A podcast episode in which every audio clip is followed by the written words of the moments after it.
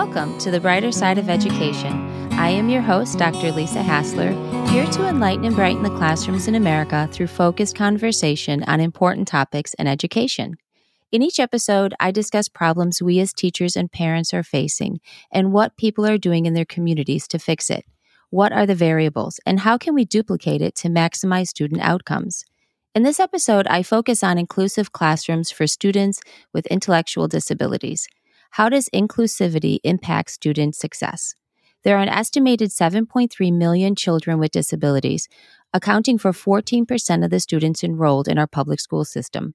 According to the Individuals with Disabilities Act, students with disabilities are guaranteed the right to be educated in the least restrictive environment, usually referred to as the general education classroom. In 1994, an analysis concluded that special needs students educated in regular classes do better academically and socially than comparable students in non inclusive settings. Furthermore, a national study on inclusive education by the National Center on Educational Restructuring and Inclusion in 1995 reported academic, behavioral, and social benefits for both students with and without disabilities. Now, even with significant literature documenting successful inclusion practices almost 30 years ago, many students with disabilities today still face a segregated classroom reality.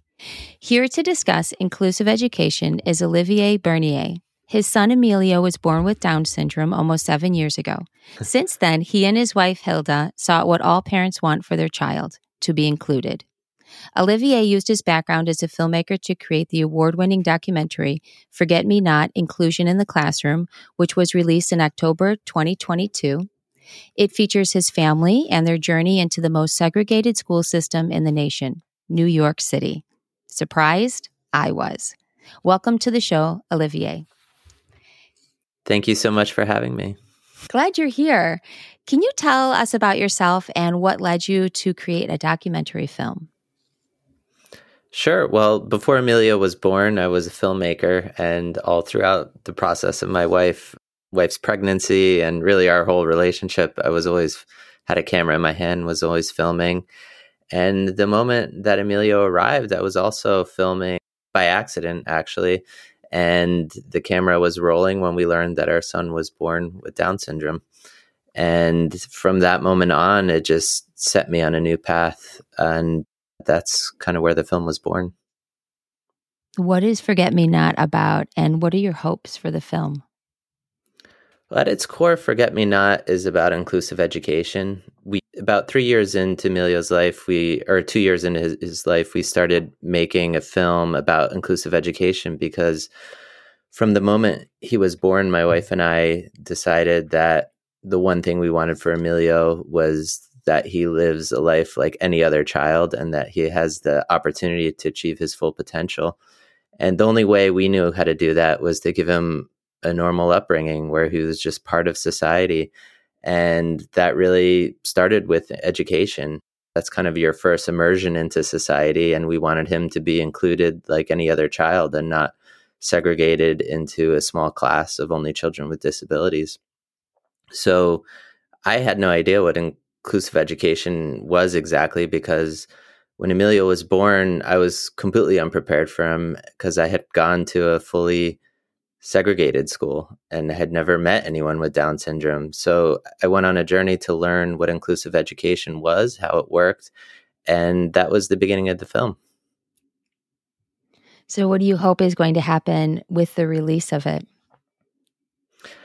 Well, since we've released the film, we've seen a lot of positive reactions, both from parents who have children with disabilities that see their own reflection in the film and their own struggles in the film and there's a lot of people that just had no idea that children with disabilities were being segregated because we always say, oh, there's a special class for children with disabilities, there's a special place for them. But really, that's just a kind way of saying that you don't belong with the other kids. You need to go to your own class and learn in a different way. And so I think a lot of parents of typically developing children are seeing the film and learning a different way to, to approach teaching students with disabilities. And, you know, I think that's important because what, what I tried to do with the film was really to create a bridge a bridge that I didn't have when Emilio was born. And uh, I largely made the film for myself before Emilio was born because we need to cross that gap in society where people with disabilities are integrated into our everyday lives. Yeah, absolutely. I know a lot of times you just hear about inclusive classrooms and we think about children with disabilities as being the child that may have behavioral issues or maybe struggling academically, ADHD, or children on the spectrum. I reflect on my own teaching for the last 20 years, and you're absolutely right. There was not one child in my school that had Down syndrome. I never thought about that until I saw your film. And I really thought about that. I really processed it to say, well, why not? And where are they? And why are they not in our classrooms? And I never really thought about that as a teacher and even as a parent.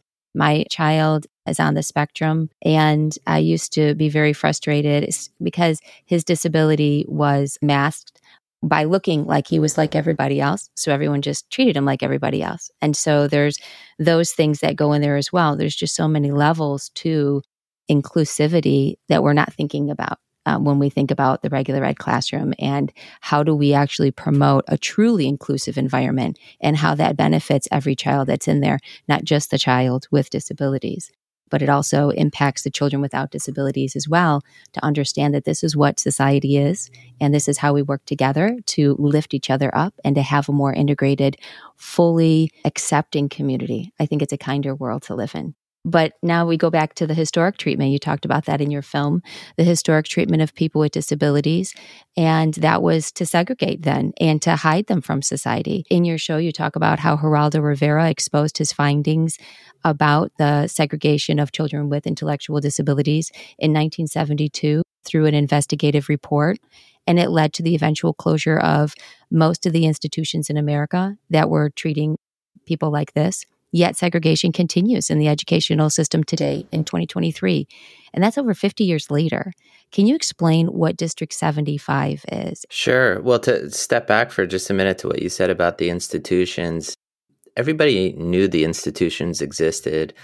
It's just that nobody had seen what the institutions were actually like because we all imagined that these children were going to a place where they were getting the treatment they needed to be happy. And yeah. the truth is, when cameras were set loose in these institutions, it really changed the public's opinion on what these institutions were and how valuable they were to society. And that is what led to the shutdown. So I think you show things in a different perspective, it changes people's opinions. But when these institutions got shut down, especially in New York, there was suddenly thousands and thousands of children that had to be absorbed into the education system. And the easiest and quickest way to do that was to create a special district for these children. And they called that District 75. And District 75 is something we live with today in New York City. There's about the estimates range, but it's about 60 to 70,000 children in District 75. Wow. And these children are in the same building as other schools, but they're on separate floors often. They use separate entrances.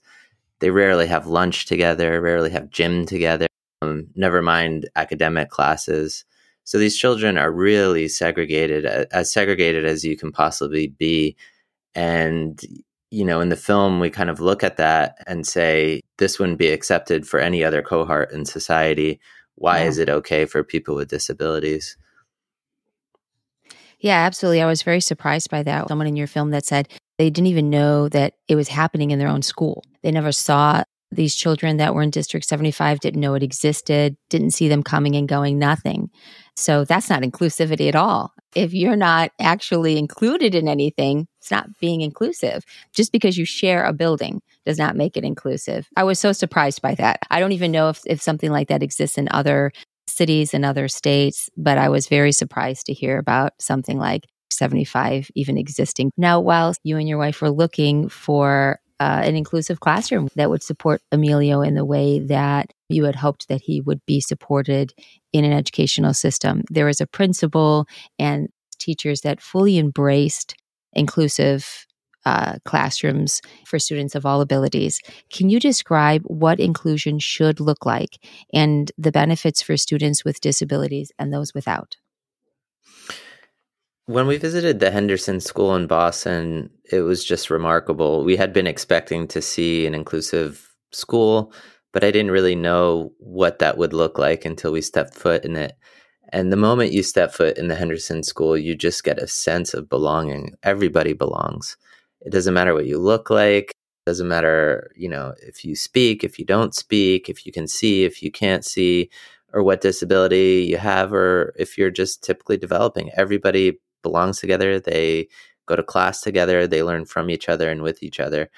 And to see the strategies that the teachers implement was really remarkable. And without getting too much in the weeds, um, there's just a variety of ways that they teach the same lesson within a class. And to see that happening, me having been a visual learner, I was like, wow, I would have really excelled to learn this, you know, math this way, for example. In my case, we learned with a teacher putting numbers on the blackboard and it's yeah. difficult for me. So you know, I think what you see is that every child benefits because every child learns differently. And then, secondly, the social impact can't be understated. These children are growing up together and they see each other as completely normal. Everybody is normal because that's all they know.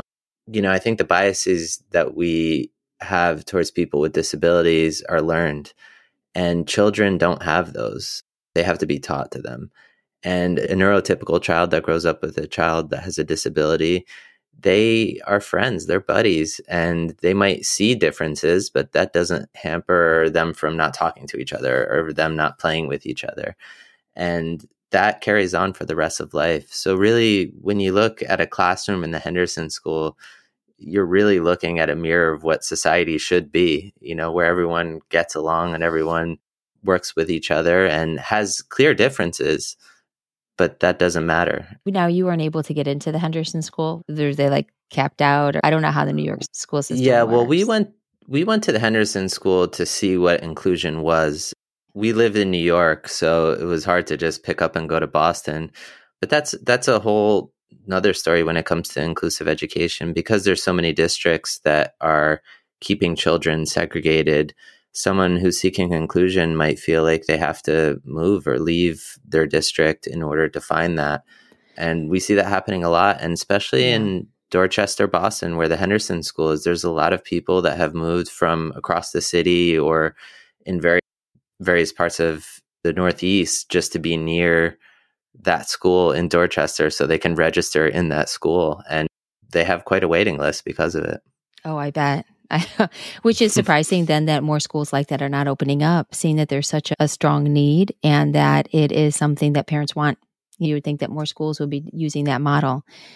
Now, Emilio did start preschool in the film where he was able to get into an inclusive classroom. How did that impact his growth and success being in that inclusive environment? We saw Emilio flourish in his first year of preschool. His social skills expanded exponentially. He was becoming more verbal, which was interesting for us to see. His behaviors were changing. He was sharing more. He was playing with other children more. You know, in preschool is largely structured play in many ways. They were learning real things, and Emilio came in with an advantage because he had years of early intervention. So he knew all the letters, he knew all the colors, all the numbers to 10 and you know he he knew all these lessons already so he was succeeding tremendously and his teacher was very happy with his progress now he is six and in kindergarten. How has his educational journey progressed since the film ended? Well, the, the film leaves us on kind of a dark note because yes. At his second IEP, Emilio was recommended for a segregated setting despite having been very successful in an integrated class. And at that point, you know, we had to go through a legal process and the film kind of ends there. Since then, you know, at that point, we were deep in the pandemic and everyone was learning from home. Everyone was secluded in a way. And during that time, we had a second child and we decided to leave New York and start fresh somewhere. So we moved to New Jersey, who where um, you know New Jersey has its own set of problems, very similar to New York. But we moved to a district that has been really supportive of Emilio so far, and He is fully included in kindergarten in a general education class, and his teachers are excellent. His therapists are amazing, and they have just been supportive of the idea of Emilio being included, and they love Emilio, and we've seen him flourish. It's hard to not think that that has something to do with his inclusive setting. Yes, absolutely. And it's got to be joyful for you as a parent to be able to see your child flourish under those circumstances that you in your heart knew he needed. I think that goes to how important it is to be a strong advocate as a parent of a child with disabilities. And we spoke just a little bit earlier about how yesterday was World Down Syndrome Day, and you were talking about the importance of advocacy for parents that was being addressed. I know for myself, as a parent in that position, I cannot emphasize enough the importance of a parent's role in being their child's biggest advocate and supporter because you know what's right for your child and you really need to be the one to make that happen. What advice can you give to other parents of children with intellectual disabilities when it comes to advocating for their child in education?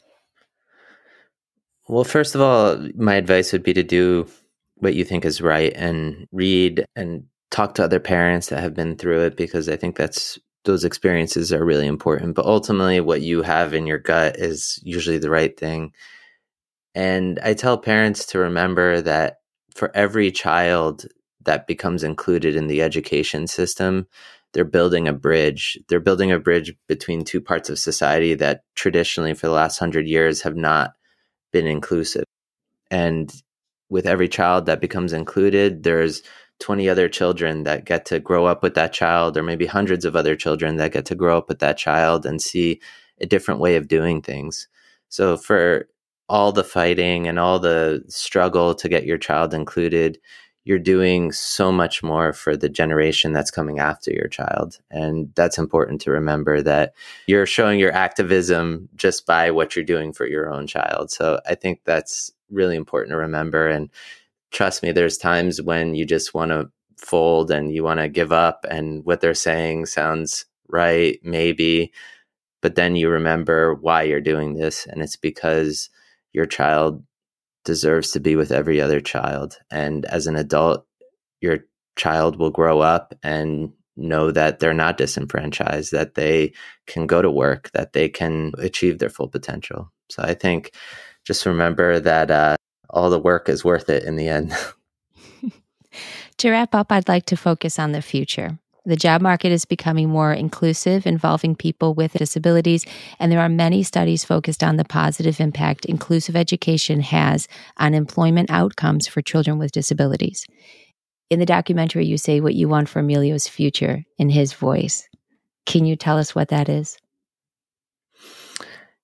Yeah, I think the most important thing is that we want Emilio to achieve his full potential. And we say that he, we want him to see the beauty of the world.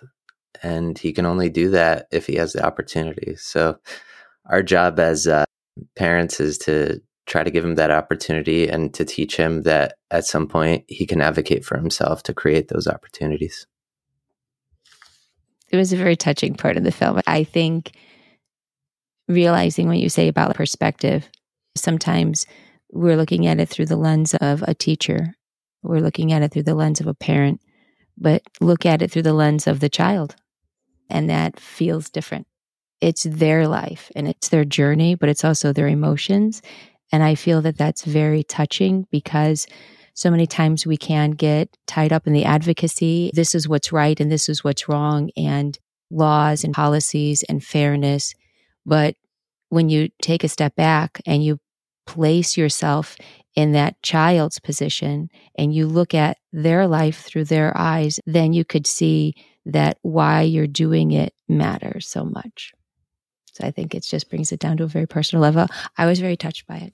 I think the schools are very quick to look at children as data points you know, what's the data on this child? And I'm an artist. I look at people, I look at humans, and I see my son as a human, not as a data point. And ultimately, every human deserves the right to be part of society. And we have to do everything we can to make that happen. We do. And has to work together for that to happen. this is an important part of it, you know? So that's why I think that this documentary is so important because it really is going to shine light on what that means and what that looks like and for everyone to be more aware.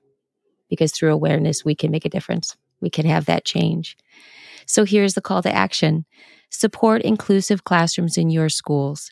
Inclusion is the educational philosophy based on the belief that it is every person's inherent right to fully participate in society, implying the acceptance of differences. True acceptance of diversity develops within the school environment and is then carried into the home, workplace, and community where we all live. Thank you, Olivier, for joining me today to discuss your experiences and work to improve inclusive classrooms for students with intellectual disabilities. To learn more, go to www.forgetmenotdocumentary.com.